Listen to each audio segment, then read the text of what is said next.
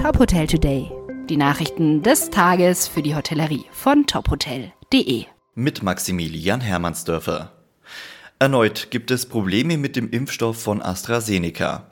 Nach weiteren seltenen Fällen von Blutgerinnseln im Gehirn darf der Impfstoff ab sofort uneingeschränkt nur noch bei Menschen über 60 Jahren eingesetzt werden.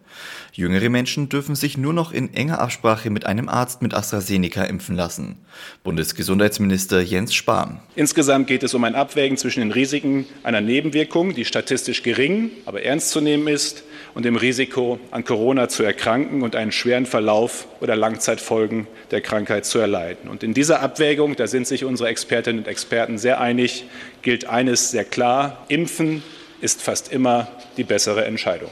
Laut Gesundheitsministerium seien in zeitlichem Zusammenhang mit der AstraZeneca-Impfung 31 Fälle von Sinusvenenthrombosen aufgetreten. Die Lindner Hotels und Ressorts und die Me and All Hotels setzen bei der Bekämpfung der Corona-Pandemie auf die Luca-App. Die digitale Kontaktnachverfolgung soll ein zentraler Baustein für einen erfolgreichen Restart sein. Der Gast kann einen QR-Code scannen und die Örtlichkeit somit in der App speichern. Sollte sich ein Nutzer der App mit Corona infizieren, kann das Gesundheitsamt auf relevante Daten zurückgreifen und die Nutzer informieren, die sich zur gleichen Zeit im Hotel aufgehalten haben. So könne man den Gästen ein unbeschwertes Hotelerlebnis ermöglichen und gleichzeitig höchsten Datenschutz gewährleisten, heißt es von Seiten des Unternehmens. Im Juli 2021 geht das neue Six Senses Ibiza an den Start.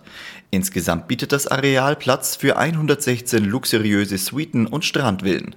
Dazu gibt es unter anderem vier Bio-Restaurants, einen exklusiven Spa und ein Tonstudio. In der Sommersaison soll der Fokus auf Entspannung, Kulinarik und Events liegen. In der Wintersaison bietet das neue Hotel verschiedene Schnupperwochenenden und Retreats für längere Aufenthalte an.